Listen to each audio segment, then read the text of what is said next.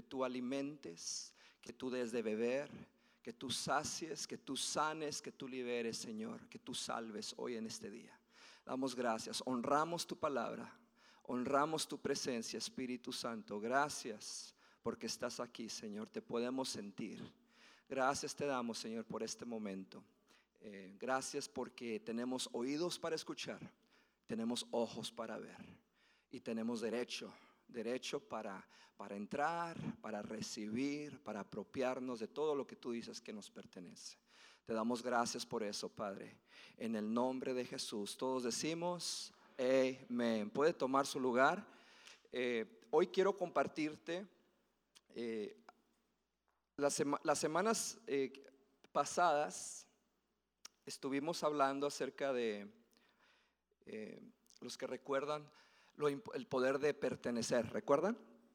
El poder de pertenecer, que es importante que tú no nomás entiendas, lo entiendas por decir en pensamiento, pero que tú lo sientas, ¿verdad? Que tú lo experimentes, que tú lo vivas que tú sientas en tu vida que tú perteneces, ¿verdad? Que tú perteneces a alguien, que tú perteneces a algo, claro que usted pertenece a Dios, que usted pertenece a una familia. ¿Están conmigo? Hablamos del poder de pertenecer. Hablamos de que mucho del éxito que desarrollamos en nuestra vida, en nuestro matrimonio, los que están casados, eh, en los hijos, los que tienen hijos, todo viene de, acuerdo a, a crear un ambiente de pertenencia. De conmigo, pertenencia. Okay. So, hoy no voy a estar hablando otra eh, creo que ya terminamos con lo que es eh, el, pertenecer, ah, pero algo que sí quiero decirte, que porque tú perteneces, eh, entonces también tú tienes acceso, ¿sí? Tienes acceso, tienes la habilidad de entrar, tienes la habilidad de tener. ¿Están conmigo? Ahora, algunos dirán, ¿acceso a qué? ¿Sí? Hablando, ¿de, ¿De qué estamos hablando? ¿Acceso a qué? Bueno, acceso a un reino, ¿sí? A un reino que es abundante. Y eso le titulé el mensaje de hoy, le titulamos Un reino de abundancia. Es importante que entendamos que Dios, papá Dios, Él dice que es nuestro Padre, y yo creo que Él es mi Padre, y nuestro Padre no está peleado con sus hijos. Él no está peleado con sus hijos. Algo que, tú tienes que entender del Padre, algo que aquí te va a hacer, te va a apasionar, te va a ayudar a que no pierdas pasión para conocerlo y para servirlo, es entender de que, de que, de que, de que papá no está peleado contigo. De que papá, el autoestima de papá es alto siempre, es, es seguro. Él no cambia de, de, planes hacia ti. Él un día no dice, voy a hacer esto, voy a hacer lo otro, y luego otro día dice, nada, siempre no. ¿Verdad? Eh, mejor lo hago con esta otra persona, o mejor lo hago con esta otra iglesia, o mejor lo hago con esta otra región. No, Él está completamente comprometido con el proceso de tu vida. El proceso de tu vida. Entonces lo que quiero decir con esto es que el corazón de papá está sano. ¿Sí? Los, ustedes que tuvieron el, el, privilegio, el honor de tener un padre, una figura paterna en su casa, un padre que tenía un corazón sano, ¿saben lo que estoy hablando? ¿Verdad? Papá Dios tiene un corazón sano. Él quiere que le vaya muy bien a sus hijos. Nuestro Dios nos habla de abundancia. Diga conmigo, abundancia. Abundancia. ¿Qué es abundancia? Abundancia es tener más que suficiente. Abundancia, cuando hablamos de abundancia, muchos caemos en el gran error de limitar esa palabra abundancia en lo que es lo material, dinero, propiedad, ¿correcto? Y, creemos que eso lo metemos en una cajita y esa cajita le ponemos dinero, material, casa, carro y eso es abundancia. Pero ¿sabías tú que abundancia tiene más que ver con eso? Entonces, todos aquí, me atrevo a decir que la mayoría de los que estamos aquí, hemos sido eh, expuestos a cosas buenas y a cosas muy malas que se han enseñado dentro de la iglesia.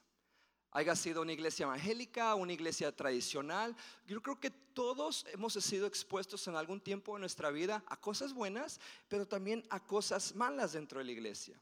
Cosas como creer que la pobreza, la pobreza eh, el no tener es humildad y es espiritualidad. Y Dios le alegra ver ese tipo de humildad en los hijos. Ay, pobrecito, este está quebrado, no tiene. Ay, qué espiritual, ¿verdad? Oh, mira este hijo mío cómo anda. Ay, cómo me llena el corazón verlo así. Y del otro lado tenemos personas que han creído y aceptado que la espiritualidad es aprobada por lo que tenemos. Oh, mira aquel cómo tiene. Ay, aquel sí ama a Dios. Ay, aquel mira cómo anda. De seguro anda en pecado. ¿Están conmigo? Entonces son dos extremos, dos extremos que son incorrectos. Y, la abundancia eh, la abundancia, lo que, lo que, lo que quiero que, hoy tú entiendas es que Dios quiere que tú tengas abundancia. ¿Ok? Ah, ahora, ninguna de estas dos cosas es correcto. De que no debo tener o que debo tener, ¿verdad? O, o, que, o que debo de tener porque entonces quiere decir que Dios está conmigo. O no debo de tener porque entonces soy humilde. ¿Están conmigo? Son dos extremos equivocados. Dios quiere que tú vivas en abundancia. ¿Cuántos lo creen? Los que creen, levanta la mano derecha y di, yo creo que Dios quiere que viva en abundancia. Y los que no lo creen, bueno, después del mensaje creo yo que usted lo va a creer, porque Dios le va a revelar algo. Segundo de Corintios, hablando de un reino de abundancia, eh, dice lo siguiente, y esta es como la escritura eh, eh, clave que voy a usar hoy. Dice, y Dios dice, es poderoso. ¿Para qué? Para que abunden ustedes. ¿Para que qué? Dios, abunden ustedes toda gracia, para que siempre en toda circunstancia tengan todo lo necesario. Toda gracia, para que tengan abundancia, para que tengan todo lo necesario. Toda gracia, para que tengan todo lo necesario. Todo, todo lo necesario. ¿Cómo? En abundancia, dice el Señor. Y abunden ustedes toda buena obra. Esto dice que muchas de las buenas obras, muchas de las cosas en las que tú y yo logramos ser inspiradores a otros, viene a través de un reino abundante que empieza a fluir en nosotros. Escucha esto. Este reino de abundancia es necesario para que nosotros podamos ser influyentes en el mundo. Entonces, cuando hablamos de abundancia, tú no te puedes poner triste.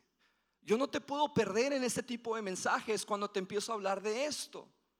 Si, si, este es un tipo de mensaje cuando se habla de abundancia en la casa del Señor. Eh, esto debe, esto debe motivarte. Especialmente si tú creciste en escasez, en pobreza, si a ti nunca se te dio nada, si a ti nunca se te heredó nada. Este tipo de mensaje debe de ponerte, cargarte las pilas y decir, esto es mío, de esto yo me apropio, esto yo le, le voy a creer al Señor, esto me pertenece. Sí, sí, porque hay personas que se hacen chiquitas, hay personas que se descalifican, hay personas que se les va la habilidad de escuchar cuando empezamos a hablar de abundancia. Entonces, número uno, quiero decirte esto. La abundancia está conectada al señorío de Cristo, al señorío de Dios. Y lo, voy a, lo vamos a, a entender muy bien ahorita. Pero sin señorío no habrá abundancia. ¿Qué es señorío? En inglés es lordship, ¿verdad? Lordship. Señorío es, es que tú tengas Señor, ¿verdad? Señorío es que tú tengas alguien en tu vida al quien tú le llamas Señor. Muchos tienen un Salvador y gracias a Dios por eso, porque si no tuvieras un Salvador, qué perdidos anduviéramos. Es más, ni aquí estuviéramos, ni estuviéramos ahorita platicando. Pero tenemos un Salvador. Su sangre nos redimió, nos ha dado nuevas oportunidades, ¿verdad? Nos ha restaurado en muchas áreas y estamos aquí. Pero ¿sabías tú que ese mismo Salvador anhela ser tu Señor? Y Jesús decía cosas como, como les decía a personas cosas como, ustedes dicen que soy su Señor, pero no hacen lo que les pido. En otras palabras, no soy tu Señor. Y es importante cuando hablamos de abundancia entender señorío. Porque si no hay señorío, escucha esto, la abundancia no te va a ayudar. La abundancia te va a hacer tropezar. Señorío es muy importante. Señorío, diga conmigo, señorío. El hombre rico, había un hombre rico en la Biblia, había muchos, pero había un hombre rico en cual Jesús hizo todo un, un espectáculo. Y dice que el hombre rico tenía abundancia, pero no tenía señorío. Jesús le dice a este hombre rico, le dice un día, le dice, que se agarre, que le dice, Da todo, da todo algunos no se van a acordar del mensaje nada más de eso que dije ahorita, por eso lo dije. Este, Jesús le dice, le dice a este hombre rico, quiero que des todo lo que tienes, todo lo que tú tienes, quiero que se los des a los pobres. Quiero que lo dones, quiero que lo siembres, quiero que lo regales, quiero que lo des. Le dice. Este, y luego después ven y sígueme. Eh, a otro hombre rico, Saqueo, cual había ah, construido todo su imperio a través de la mentira, a través del desafío, porque era un, publicano, alguien que coleccionaba impuestos, pero era, era un ratero, ¿verdad? Era un corrupto. Entonces, este otro hombre, Saqueo, que estoy hablando, también era un hombre rico, ¿ok? Eh, era, era, manipulaba a la gente. Entonces, a este le dice Jesús, ¿sí? Este hombre, Saqueo, le dice a Jesús, yo voy a dar, dice, cuatro veces más a las personas que les he robado y la mitad de lo que tengo se lo voy a dar a los pobres. Escucha esto. El punto es este. No fue el mismo requerimiento para, para ambos hombres. ¿Sí? Porque el problema aquí era señorío. No era una fórmula. A uno le dice, da todo lo que tienes y sígueme. Al otro, el otro solito le dice a Jesús, yo voy a dar la mitad de lo que tengo. Me voy a quedar con la otra mitad. Entonces no es una fórmula, abundancia no es una fórmula, no es paso uno, paso dos y paso tres y lo tienes y lo logras y lo obtienes. Es señorío. Es, es, es entender que hay uno que está gobernando tu vida, que hay uno que está atento a tus necesidades y que hay uno que está más que dispuesto en abrirte las ventanas de los cielos y que tú experimentes bendiciones hasta que sobreabunden en tu vida, pero debes tener señorío. Escucha, debes entender señorío. Debes entender que tienes un Señor. ¿Sí? Tener Señor es, saber que tengo alguien a quien yo debo seguir, a quien yo debo dar cuentas, a quien yo debo obedecer antes que al hombre. ¿Están conmigo? Ahora, entonces estos dos hombres, eh, eh, y no, es la misma situación, ambos tienen que ver con abundancia, con dinero, ¿sí? Ahora,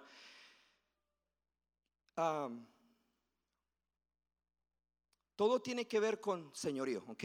Lo que hacemos, lo que damos, nuestra posición para recibir, ¿ok? So diga conmigo, señorío. Te pregunto, ¿es Jesús, ¿es, Jesús tu Señor? ¿Es Jesús tu Señor? Hazte esa pregunta. Y recuerda esto, la abundancia no es una fórmula, ¿ok? No se trata, como te dije, de tres pasos que tomar, no se trata de doblarle al brazo a Dios, ¿verdad? Tratando de hacer méritos y haciendo esto y haciendo el otro, y, y ya porque hice esas cosas, entonces ya Dios me va a abrir la, me va, me va, me va, me da, va a dar abundancia. No, no se trata de esas cosas. ¿Está, claro?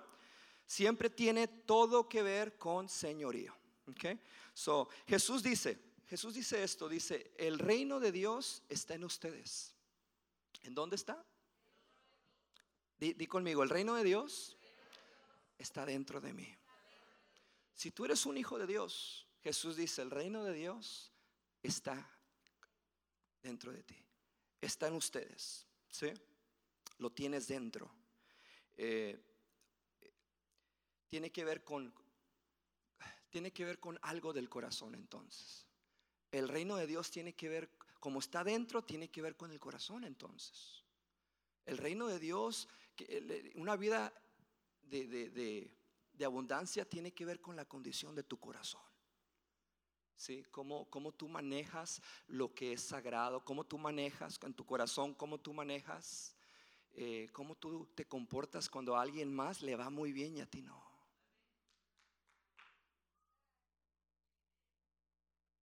Abundancia, diga conmigo abundancia. Dios está buscando a quienes darle abundancia. Pero debes entender señorío. ¿Ok? Ah, por favor, no, no, quiero perderte. Sígueme en esto, por favor. Es muy, muy, muy importante. Veamos esta historia. ¿Ok? Un hombre rico, el hombre rico que les dije, viene a Jesús y le dice, ¿qué tengo que hacer para heredar la vida eterna? ¿Qué tengo que hacer para irme al cielo? Pues, para no irme al infierno. ¿verdad? Hay personas que es triste, eso, nada más quieren, no, quieren ir al cielo, no quieren nada de Dios, no quieren conocerlo, no quieren vivir una vida bendecida, pero normal no se quieren ir al, infierno, pues quién, ¿verdad? O sea, no se quieren ir con el chamuco, entonces ¿qué tengo que hacer? Pues para irme al cielo y ya. Pero no les hables de señorío, no les hables de, que si Jesús es su Señor, no les hables de dar cuentas, no les hables de dar fruto, no les hables de esas cosas, pero si quieren ir al cielo y está bien, ah, va a haber muchos de esos. Y Jesús le dice a este hombre, le dice, ¿qué tienes que hacer? Y luego le, dice, ok, Jesús siempre te va, va a tratar contigo de acuerdo como tú quieras tratar con Él. ¿Verdad? Sí, de acuerdo como tú, lo que tú alimentes te va a alimentar a ti. Lo que tú alimentes te va a seguir. Lo que sea que tú alimentes te va a alimentar a ti. Este hombre empieza a alimentar lo que es la ley de Dios. Y Jesús permite que la ley de Dios sea quien le empiece a alimentarlo a él. Y esto es lo que empieza a suceder. Eh, dice, ¿qué tengo que hacer para dar a la vida eterna? Entonces Jesús le responde dándole un par de mandamientos. Dice, no, pues este quiere mandamientos, le voy a dar mandamientos. ¿Quiere ley? pues le voy a dar ley. Aquí está la gracia, aquí está la abundancia, aquí está el amor del Padre delante de ti. Pero eh, bueno, este quiere mandamientos, ahí te van dos. Y le dio los más gruesos, los más pesados. ¿Y qué crees que le dijo el hombre rico? Le responde, ya los he guardado, ya los hice, échame otros dos. La jactancia del hombre, ¿eh? Después dice eh, en, en, Marcos, seguimos la historia, dice el Marcos capítulo 10, Jesús miró al hombre, dice, y sintió profundo amor por él.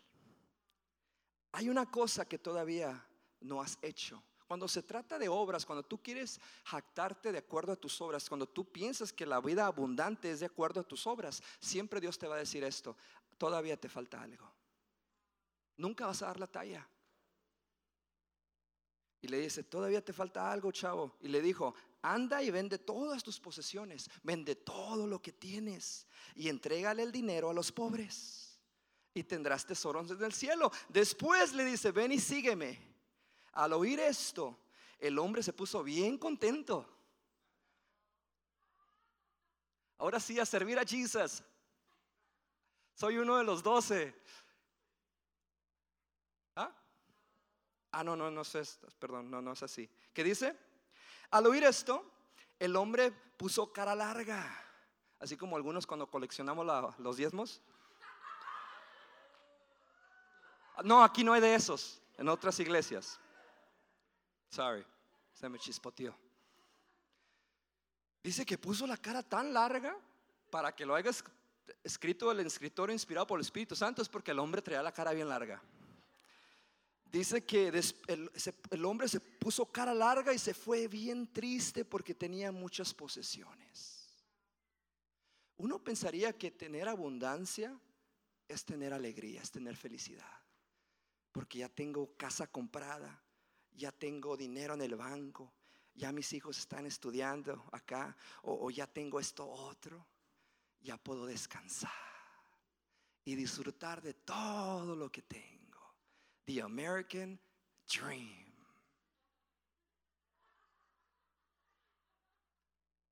Y puedo seguir a Jesús también. Pero no fue así. Dice que el hombre se fue triste. Qué, qué feo es tener abundancia y no poder disfrutarla. Eso sucede cuando tú tienes abundancia sin señorío. Qué triste es tener algo y que no sea suficiente. Tener hijos y no disfrutarlos. Estar casado y vivir peleados. Tener unción, mas no tener ministerio. Eso es tener abundancia sin tener señorío, sin tener autoridad. Ahí les va otra. Tener mucho trabajo, pero no tener vacaciones. ¿Y cuándo fue la última vez, brother, que te llevaste a la familia a Disneyland? ¿A dónde? Ahora, no es un mensaje de condenación. Escúchame, iglesia. Sean maduros en esto. Yo quiero inspirarte a que tú entiendas qué hermoso es disfrutar lo que Dios permite que tú tengas. Pero se llama señorío. Este hombre se fue triste cara larga, amargado. Y nunca más escucho de él en la palabra. Ahora, abundancia sin señorío equivale a, diga conmigo, tristeza. Entonces, de nada sirve hablarte de una vida abundante si no hay, dígalo, señorío. Levanta tu mano derecha y di conmigo, Jesús, sé mi Señor. Dile, quiero conocerte como Señor. Amén. Sigamos. Después dice la escritura, Jesús miró a su alrededor, así como está mirando ahorita alrededor, a ver quién anda en Facebook y quién anda... Nada. Jesús, están tomando notas, dice la pastora. Jesús miró a su alrededor y dijo a sus discípulos, porque ahí estaban los discípulos, dijo esto, escucha esto, qué difícil es para los ricos, los que tienen abundancia, entrar en el reino de Dios. Los discípulos quedaron asombrados de sus palabras. Escucha, pero Jesús volvió a decir, queridos hijos, ¿le sigue dando Jesús por ahí? ¿Nunca has sentido de ti que estás pasando por algo difícil y, y Jesús te sigue dando por ahí? Y tú dices, ya, Señor. Pues es lo que Jesús está haciendo, porque está, está sacando algo a flote. Y a veces Dios tiene que sacar cosas de tu corazón a flote para sanar esa área de tu vida. Es lo que está haciendo aquí. Jesús volvió a decir, queridos hijos, Pedrito, Juan, Santiago, Jacob, Mateo, Tomás, escuchen, tú también Judas, queridos hijos, Me estoy tardando porque me perdí aquí. Oh. Queridos hijos, ay, qué espiritual el pastor, se queda callado. Queridos hijos, es muy difícil entrar en el reino de Dios. Escucha esto, verso 25. De, de hecho, es más fácil que un camello pase por el ojo de una aguja, aguja, que un rico entre en el reino de Dios. Y de repente los discípulos se quedan con la boca abierta. Ahora, escucha esto. Dice que los discípulos, o vamos a seguir leyendo, los discípulos quedaron atónitos. Esa palabra atónitos quiere decir messed up, ¿verdad? Se quedaron como se escandalizaron. Entonces, ¿quién podrá ser salvo? Y fue Pedro el que preguntó eso. Claro, Pedro siempre tenía algo que decir, ¿verdad? ¿quién podrá ser salvo entonces? Escucha esto, los discípulos quedaron atónitos y preguntaron, ¿quién puede ser salvo? ¿Sí? ¿Por qué? Porque yo creo que ellos hacen esta pregunta. Escucha esto, porque ellos se consideraban personas pues con plata. Ellos se consideraban personas con abundancia, estaban caminando con Jesús, ¿tú crees que no? Esas ofrenditas de las multitudes que coleccionaban, yo pienso que eran, estaban bendecidos, cargaban espada, tenían autoridad, la gente los escuchaba y tenían Señor más que todo. ¿Están conmigo? Entonces Jesús dice, muy difícil que un hombre rico entre en el reino. Y ellos dicen, ¿what? ¿No vamos a entrar? No, pues yo no, pues yo... ¿Están conmigo? Pues ¿quién podrá ser salvo? Dicen ellos. Verso 27 dice, Jesús los miró fijamente y dijo, humanamente hablando es imposible, pero para Dios, pero no, para Dios, perdón. Con Dios dice todo es posible. Dile a la persona enseguida de ti, dile, con Dios todo es posible. No importa que estés pasando ahorita, todo es posible con Dios. Verso 28. Ahora mirando para acá. Entonces Pedro comenzó a hablar. Claro, ¿quién más, verdad? Pedro. I like it, I like it. Empezó a hablar Pedro. Nosotros, dice, hemos dejado todo. Humildad. Nosotros hemos dejado todo. Nosotros no tenemos abundancia. Nosotros hemos dejado todo, dejamos padre, dejamos casa, dejamos hermanos. ¿Están, ¿están siguiendo? Y empieza Pedro a decir, nosotros hemos dejado todo. ¿Sí? Eh, para seguirte. Verso 29. Así es, respondió Jesús. Y les aseguro que todo el que haya dejado casa, hermanos, hermanas, madre, suegra, padre, hijos, o bienes por mi causa y por la buena noticia, verso 30, recibirá ahora, diga conmigo ahora. Ahora quiere decir en este mundo, en esta vida terrenal, en tu momento, en tu ahorita, en, tu vida ahorita, no en el cielo, no allá en la eternidad. Ahí va a haber recompensas por la obediencia que tú has mostrado a Dios, ¿verdad? Allá va a haber mucha recompensa, pero aquí, aquí Dios está hablando de abundancia. Ojo, todo el que deje algo recibirá ahora en este mundo. A cambio, cien veces más el número de casas, de hermanos, de hermanas, de madres, de hijas, de, de bienes, junto con persecución. Ojo, ¿junto con qué? Abundancia. Cien veces más que es abundancia. Persecución. Por eso muchas veces cuando Dios le decía a un hombre de Dios, te voy a bendecir, Dios le tenía que decir, no tengas miedo. Cuando Dios le dice a Abraham, Abraham, yo sé que eres viejo, yo sé que esto que el otro y que no puedes engendrar, te voy a hacer, y no tienes hijos, pero yo te voy a hacer el padre de multitudes. Pero antes que él le diga eso, le dice, Abraham, no tengas miedo.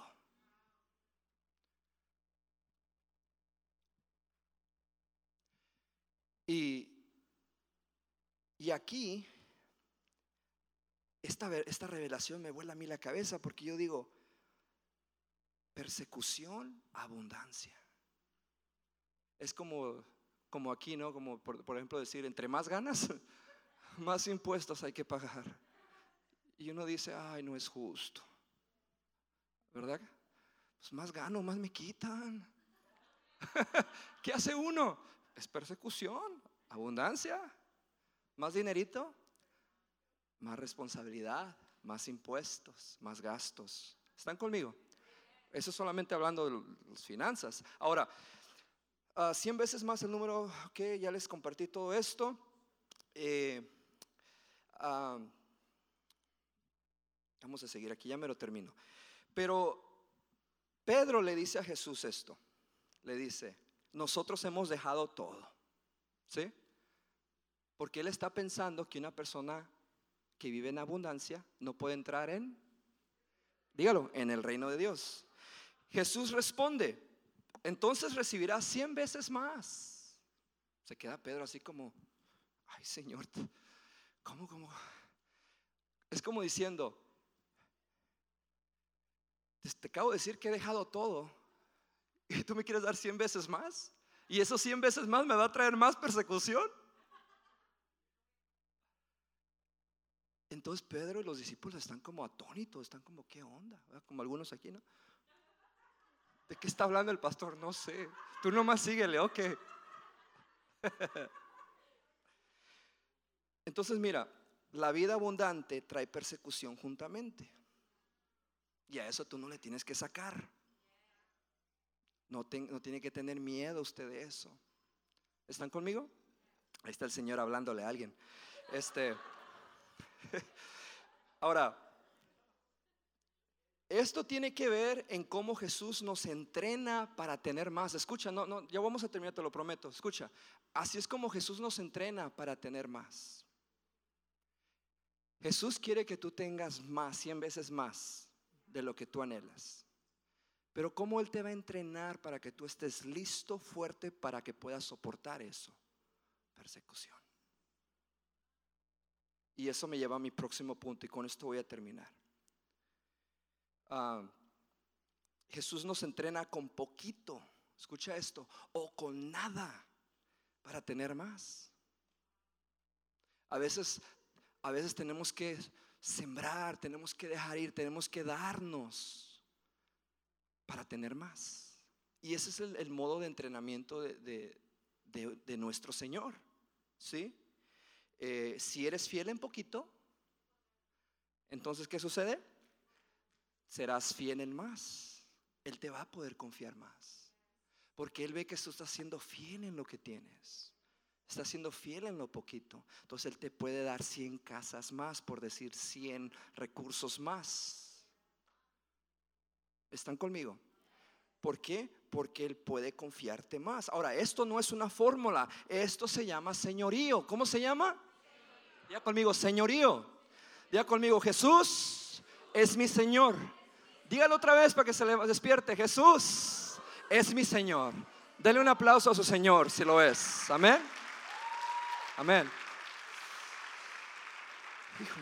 Ok, rápidamente, rápidamente, rápidamente. Mateo 21 al 16. Estos, estos versículos son la continuación de lo que acabamos de leer.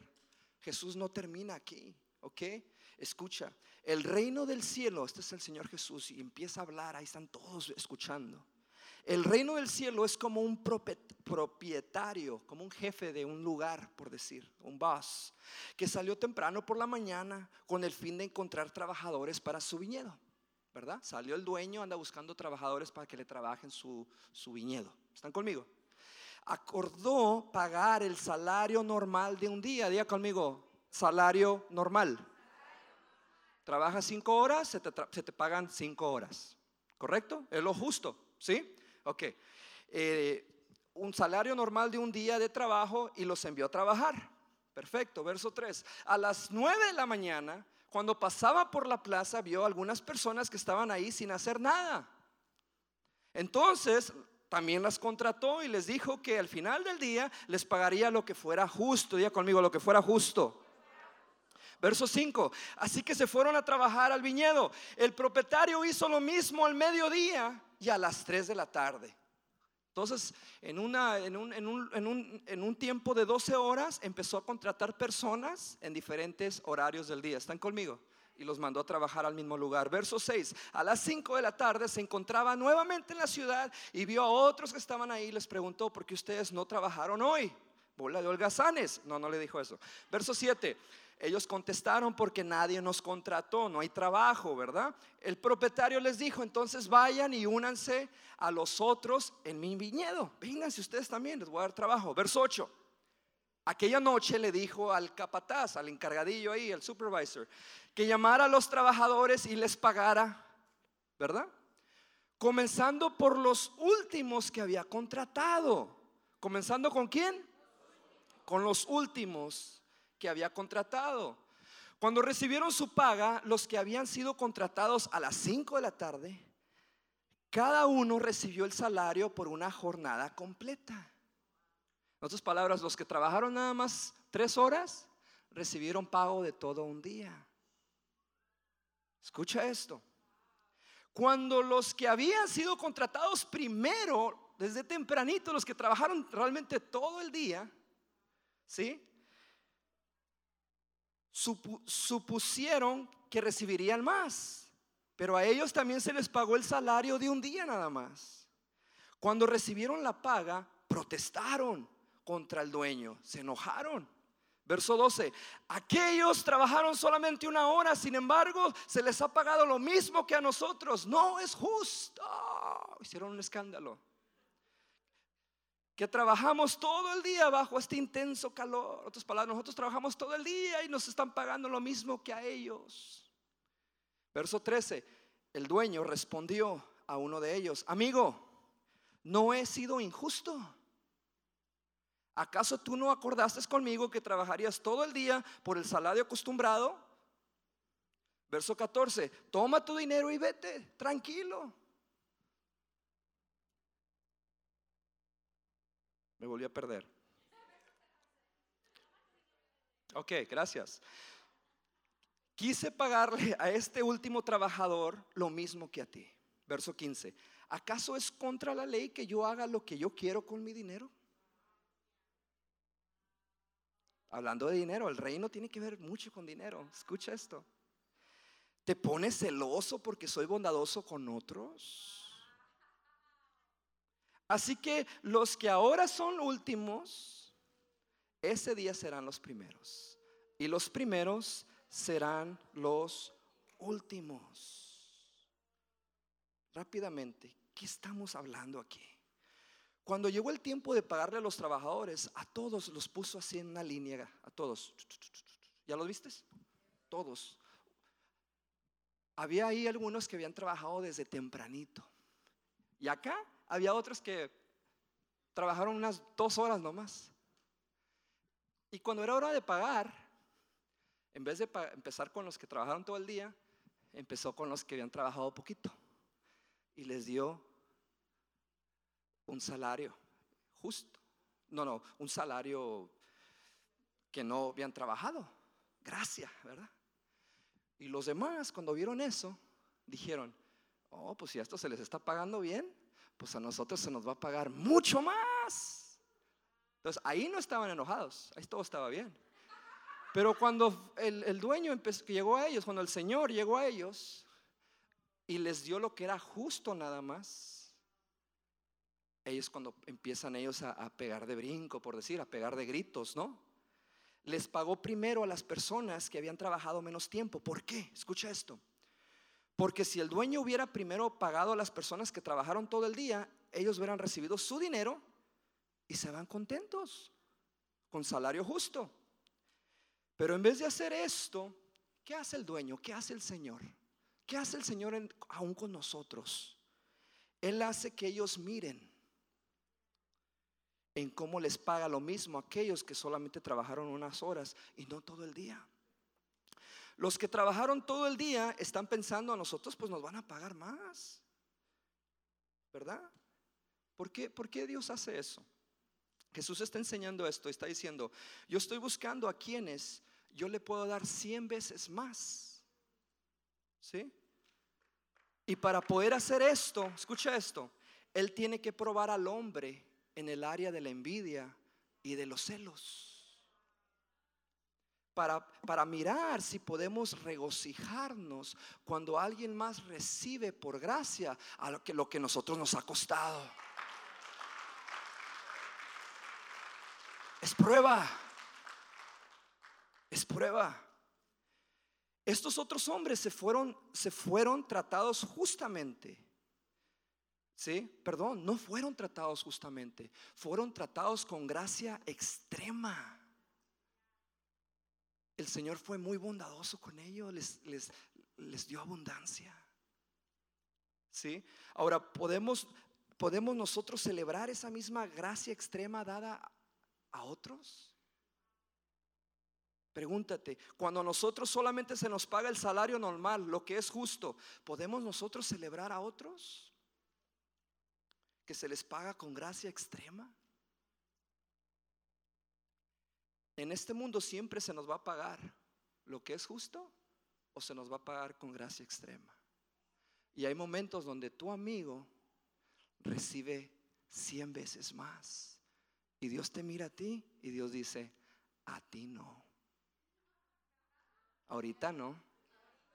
Ahorita no, dice el Señor. Pero Señor, ahorita no. Ya conmigo es, es prueba. ¿Prueba a qué? A que lo que hay en tu corazón salga a la superficie. Y, tú tienes que estar, no te tiene que causar enojo, celos, envidia que otro reciba gracia exagerada antes que tú. Esa es la clave para vivir en abundancia y disfrutar la abundancia que Dios te da. Cuando tú piensas en otros, cuando tú te alegra que otros reciban aunque tú no estés recibiendo lo que mereces, lo que sabes que mereces. ¿Están conmigo? Termino con esto ahora sí. Eh, ahora, esto es difícil. Vamos a ser honestos, es difícil. ¿Sabes por qué? Porque tú tienes que estar ahí para mirarlo. Dios no te esconde. Mira, voy a ser muy transparente con ustedes ahorita. Algunos saben, yo y mi esposa no tenemos hijos. Anhelamos tener hijos como no tienen idea. Y creemos la promesa de Dios que va a suceder. No importa qué prueba, qué cosas estén sucediendo, creemos la promesa.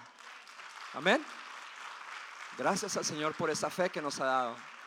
Ahora, ¿sabes tú cuántas veces hemos orado por, por matrimonios que quieren tener hijos? ¿Y han pues podido tener hijos? Tenemos una parejita que acaban de tener gemelitos. Y es la palabra profética se nos ha dado a nosotros. Y yo digo, esa palabra era mía. Porque ellos, Señor. Alguien dígame, ¿qué, ¿qué es esto? La robaron, dice. No, no me la robaron. No, no, no me la robaron. Cada quien tiene lo suyo, amén. Y papá es abundante, entonces hay para todos. Hay para toda la casa. Pero lo que quiero decir esto es que Dios no te esconde esas cosas. Es como Abraham. Abraham era estéril, no podía tener hijos. Y él oraba por personas, por reyes que no podían tener hijos y Dios les daba hijos por los que oraba. Y fue así la vida de Abraham por muchos años. No me estoy comparando con él, ¿verdad? Solamente lo estoy dando como ejemplo. Entonces, eso es lo que lo hace este rollo de, de lo que les estoy hablando difícil. ¿Por qué? Porque no, no, no nos esconde la cosa el Señor, pues. ¿Sí? ¿Sí están conmigo? ¿Sí están entendiendo? Entonces ya me volví a perder aquí, pero espérame. Usted sígame el rollo. Ah. oh, espérese. Ah. Él, no, él no esconde Hay algo que yo he entendido como lo que es misericordia insantificada. ¿Así se dice? Unsanctified uh, mercy. Insantificada. Misericordia que no es santa, pues para que me entienda. Es cuando uno muestra a alguien misericordia en una área donde no debes mostrar misericordia. Porque hay algo en el corazón que tiene que salir a flote. Como el, joven, el, hombre rico. Ahí Jesús tenía que darle con la ley. No era un momento de mostrar misericordia. Era un momento de preparar su corazón porque Dios quería abundancia que realmente cayera y señorío en la vida de este hombre. ¿Sí? Entonces,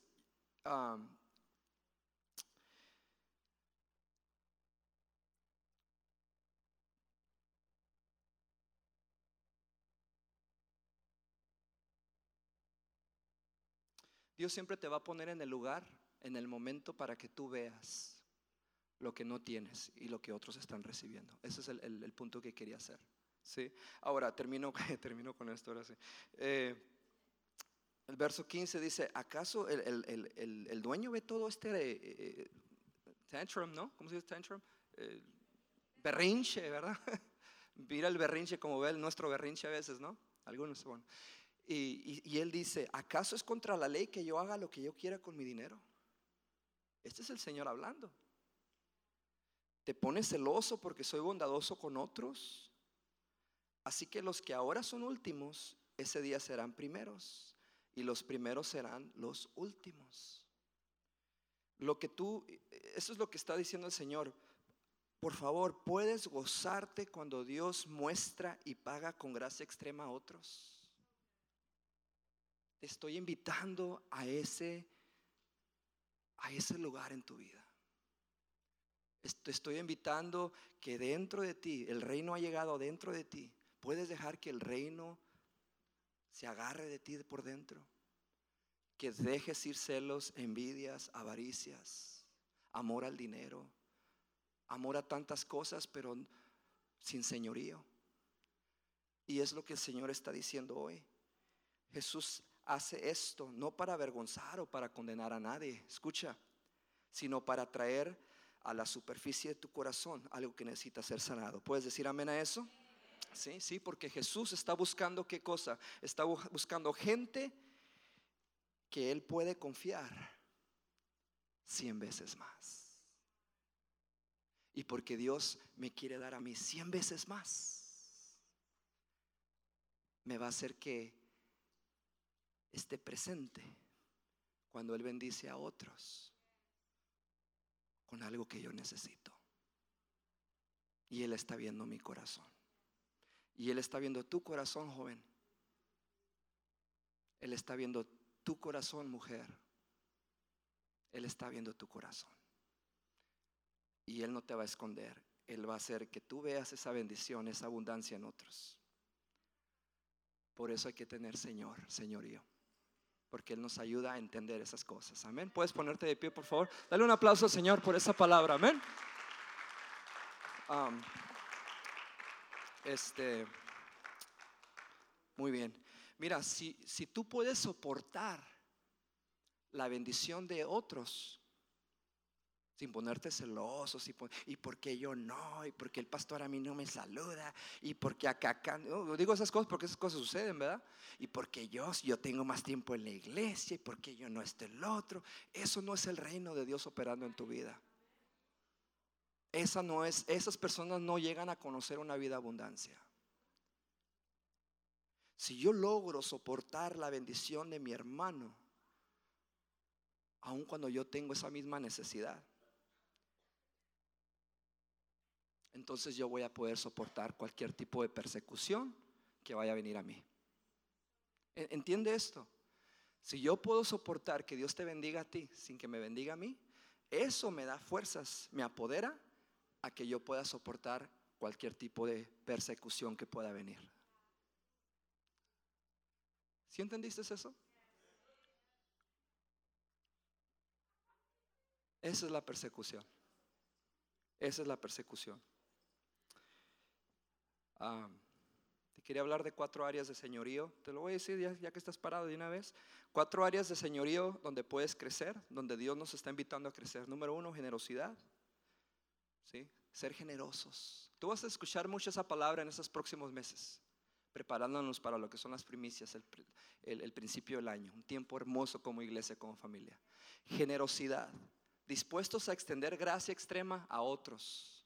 ¿Verdad? Generosidad contentamiento. ¿Sí? ¿Cómo tú puedes crecer en tu relación con Jesús como Señor? ¿Cómo tú lo puedes conocer y honrarlo más como Señor? Es cuando tú aprendes a tener algo que se llama contentamiento. El apóstol Pablo dice, yo he aprendido a estar contento, cualquier sea mi situación. Sé que es vivir en abundancia y sé que es vivir en escasez. Pero en cualquier modo, dice él, yo me gozo en el Señor. ¿Sí? Yo no, o sea, vivir en contentamiento no quiere decir que, ah, pues no más sueños, no más, ¿para qué? ¿Para qué estudiar? ¿Para qué nada? ¿Para qué aquí mi trabajito está bien? No me preocupo, estoy contento con lo que tengo. Eso no es contentamiento. Contentamiento es, es, es tener sueños, pero no permitir que el sueño te desconecte de tu señorío con Jesús. No voy a permitir que lo que no tengo distorsione mi relación con Dios. Eso es contentamiento. ¿Están conmigo? Eso es contentamiento. No lo tengo ahorita, pero estoy bien. No tengo esto otro que necesito, pero estoy bien. I'm functioning, estoy funcionando bien, aunque no lo tengo. Eso es contentamiento. Diga conmigo, contentamiento. Es sentirse completo aunque no tengas lo que necesitas ahora. Alguien diga amén a eso. ¿Sí? Muy bien. Excelencia. Número tres, excelencia. Haz lo mejor con lo que tienes. Haz lo mejor con lo que tienes. Ay, es pastor, a mí me gustaría cantar allá arriba. No sé por qué dicen allá arriba, ¿no? Yo creo que ven medio alto aquí arriba, yo creo. Pero dicen allá arriba. Digo, pues, al cielo, digo, pues, ¿ya se quiere morir o qué? Pero así dicen, ¿no? Allá arriba. Quiero cantar para el Señor. Anyway, sorry, sorry, sorry. No graben eso. Pero entonces uno dice, ok, entiendo, quieres cantar ahí arriba, sí. Pero dice, ¿qué estás haciendo ahorita? Pues nada, estoy esperando. Ok, ¿qué tienes ahorita en tus manos? Haz lo mejor con lo que tienes. Eso es excelencia, ¿sí? Somos tú y yo, somos la luz cuando nuestra ciudad mira nuestras buenas obras. ¿Están conmigo? Y no siempre son obras extraordinarias, pero sí son obras hechas con excelencia. Y cuando alguien ve tus obras hechas con excelencia, aunque estés barriendo, dice, wow, mira esa persona cómo barre. Compasión. Nunca había visto a alguien trapear con una sonrisa como esas.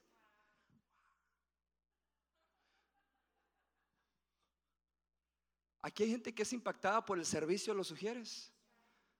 Y dicen, wow, mira. ¿Sabes por qué? Porque hay excelencia. ¿verdad? Hay excelencia.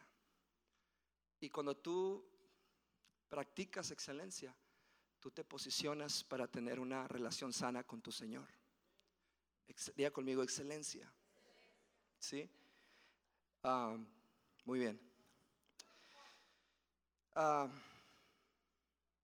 Excelencia. ¿Qué sucede cuando otros te miran sirviendo a ti con excelencia? ¿Sabes qué sucede? empiezan a imitarte. ¿Qué sucede cuando un joven le echa gana en sus estudios? Cuando un joven empieza a sacar straight A's en su escuela. Otros quieren hacer lo mismo. ¿Qué pasa cuando un jugador mete gol? El otro también quiere meter gol. Porque quiere también que le reconozcan y que le aplaudan. Excelencia, de conmigo excelencia ellos empiezan a repetir no solamente el servicio, pero la manera en cómo se hizo. Eso se llama excelencia. Y número cuatro, ya nos vamos con esta, es expectativa de aumento. Tener expectativa. Cuando tú entres por esas puertas, tienes que entrar con expectativa. Eso es saber que tienes un Señor.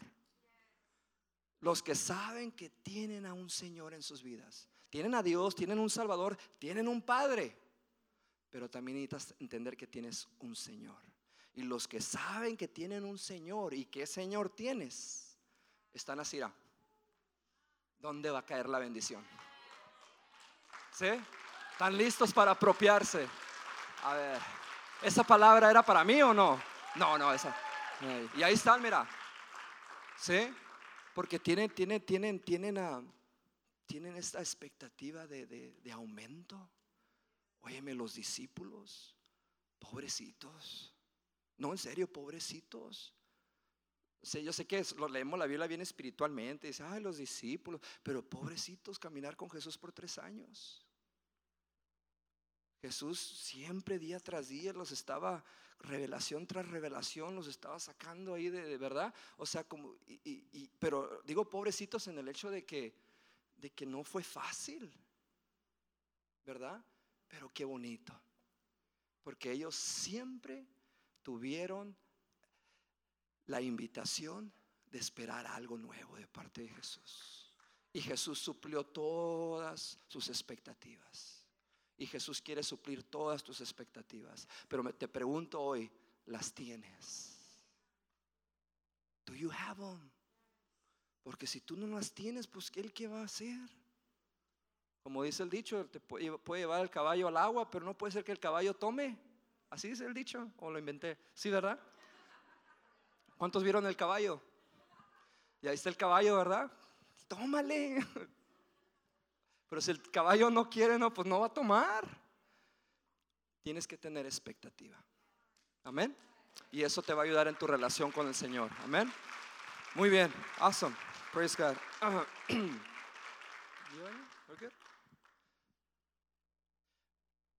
Oh, sure. Un aplauso a mi esposa, por favor, Pastora Rossi.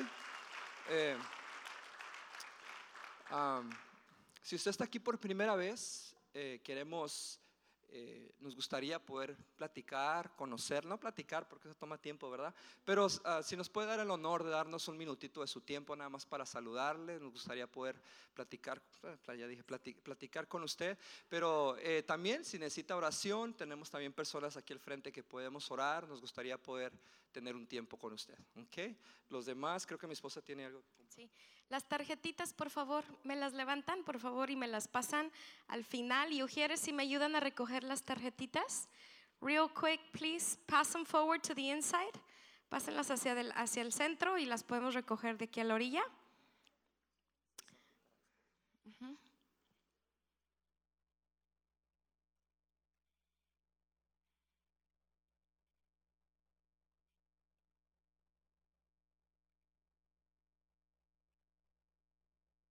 Si pueden este, levantar los que tienen las tarjetitas, por favor. Gracias. Vamos a estar orando por todas estas personas. Amén. Se va a recolectar el día 15 de octubre. El donativo, sí, el que, el que Dios proponga en su corazón, ¿ok? yo solamente quiero afirmar, ¿verdad? Porque yo creo que algo que nosotros hemos modelado como sus pastores es vulnerabilidad. Digan conmigo vulnerabilidad. Y hay poder en ese lugar porque hay sanidad. Y solamente quiero hacer eco de lo que ha dicho mi esposo. Ayer estábamos en un um, baby reveal party donde revelan el sexo del bebé, ¿verdad? Y, es bien emocionante. Yo nunca había ido a, uno, pero tenían una, piñata con confeti y, así como talco, como talco. Y cuando le pegabas a la piñata, lo que salía era el color del sexo del bebé. Pero a mí algo que me ministró mucho fue ver a la mamá aquí a ver. Brincaba literalmente así, brincaba, brincaba, brincaba, brincaba. Y estaba brinque, brinque. Y yo grábela, yo también como que empecé a hacerle así. Pero mientras yo la grababa, Dios me ministraba. Incluso yo le decía a mis, en una reunión a mis hijas espirituales recientemente esto, le dije, ¿tú sabes cuántas veces yo he tenido que celebrar los embarazos de tantas mujeres. ¿Sabes cuántas veces me han venido a decir a mí, pastora, estoy bien contenta, Dios ha hecho el milagro en mí? Y yo me he tenido que poner una posición y decir, gracias Dios. Y ayer que yo miraba a esa mamá brincar, yo decía, esa voy a ser yo. Esa voy a ser yo. That's gonna be me esa voy a ser yo. Porque el mismo papá que la bendijo a ella es mi papá. Es mi papá, es tu papá, es nuestro papá. Tenemos a un papá bueno. We have a good dad. So levanta tu mano derecha conmigo.